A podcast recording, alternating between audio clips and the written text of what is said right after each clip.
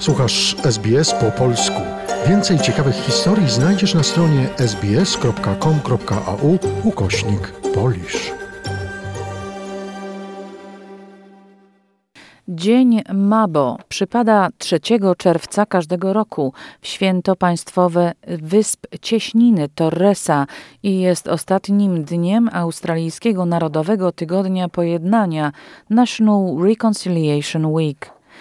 Sprawa Mabo, powszechnie znana jako Mabo Case, była decyzją Najwyższego Sądu Australii z 1992 roku, kiedy po raz pierwszy High Court of Australia uznał tzw. Tak rodzimy tytuł, czyli prawo aborygenów do ziemi.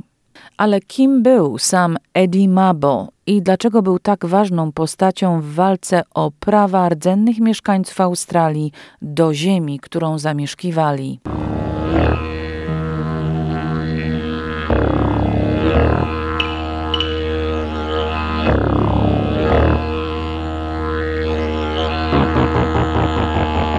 Eddie Koiki Mabo urodził się na wyspie Murray Island w cieśninie Torresa 29 czerwca 1936 roku. Po przeprowadzce do Townsville w 1959 roku ożenił się z Australijką o rdzennym pochodzeniu Bonitą Nichał. Małżeństwu na przestrzeni lat urodziło się dziesięcioro dzieci. To właśnie w Townsville podczas kampanii w referendum z 1967 roku historyk Henry Reynolds i jego żona Margaret zaprzyjaźnili się z rodziną Mabo. Eddie był bardzo interesującą postacią, ponieważ jego doświadczenia dorastania w cieśninie Torresa były bardzo odmienne od naszych doświadczeń, ale także bardzo odmienne od doświadczeń aborygenów mieszkających w Australii, ponieważ wyspiarze mieli zupełnie inne przeżycia i doświadczenia w kontaktach z Europejczykami. A ich kultura, szczególnie we wschodniej cieśninie Torresa, była znacznie bardziej podobna do kultury kultury Papuasów. Profesor Reynolds podkreśla, że wyspiarze z cieśniny Torresa nie mieli prawie żadnego kontaktu z Europejczykami i dlatego ich kultura do dziś pozostała taka sama, jaka była jeszcze przed kolonizacją.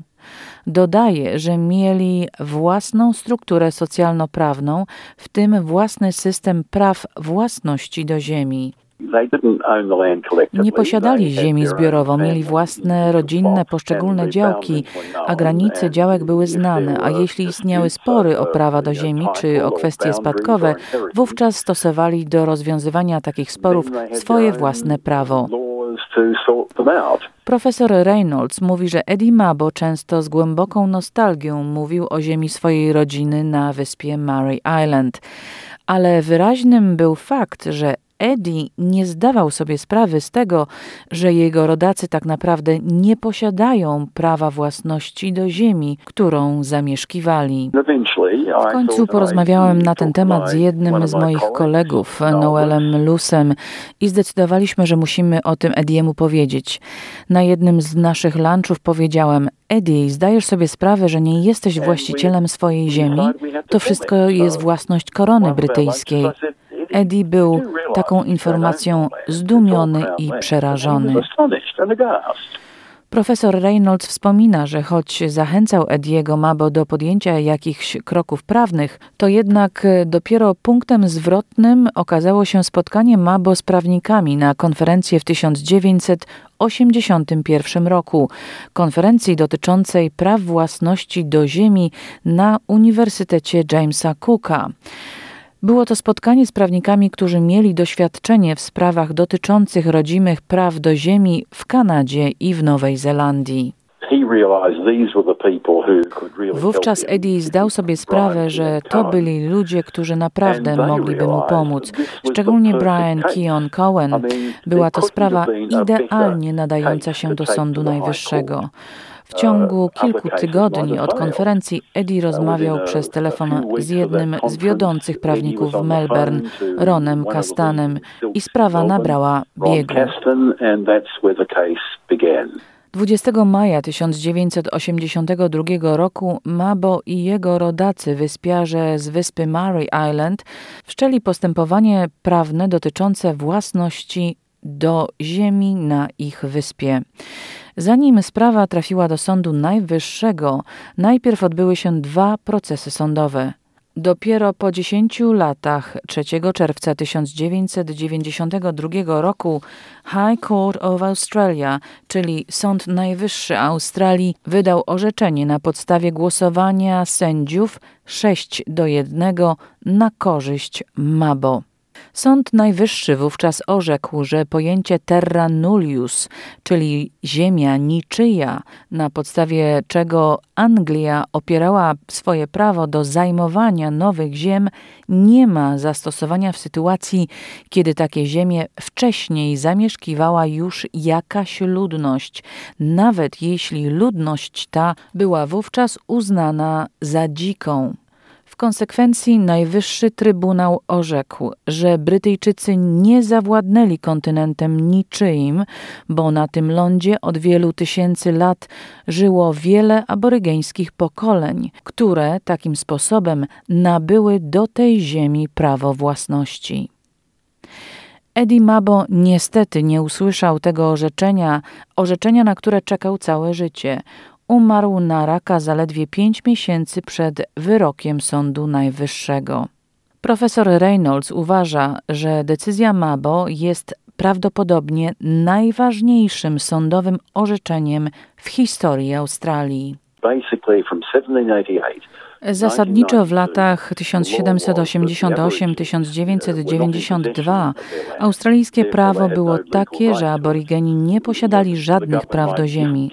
Rząd mógł im jakieś prawa do ziemi dać, ale ziemia ta oryginalnie i tak nie była traktowana jako ich własność. Sędziowie w sprawie Mabo nie podjęli zaledwie decyzji w sprawie ziemi na wyspie Murray, która i tak właściwie wyróżniała się własnym systemem praw własności gruntów, ale zadecydowali o całej kolonizacji Australii.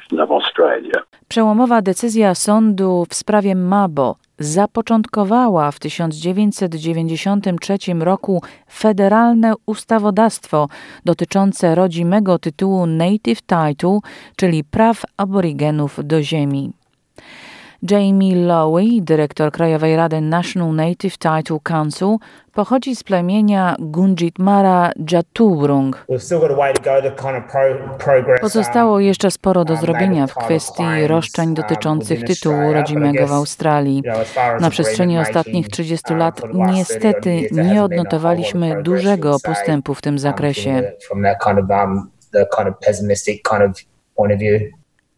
Jamie Lowy podkreśla i dodaje, że tak naprawdę prawa aborygenów do ziemi w Australii jeszcze nie zostały w pełni uznane.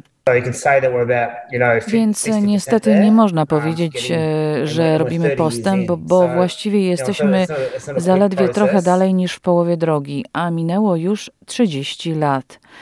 To nie jest szybki postęp. Tym bardziej uważam, że rozwiązanie tej kwestii w następnych 10 latach jest bardzo ważne dla rozwoju całej Australii. Decyzja Sądu Najwyższego z 3 czerwca 1992 roku przeszła do historii pod nazwą Mabo Legacy, a sam dzień 3 czerwca jest obchodzony jako Mabo Day i celebrowany przez aborygenów jako święto.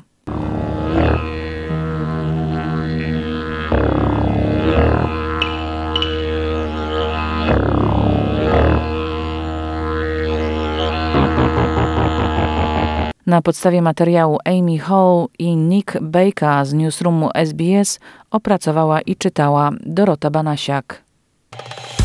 Polub nas na Facebooku, udostępnij innym, skomentuj, bądź z nami na polskim Facebooku SBS.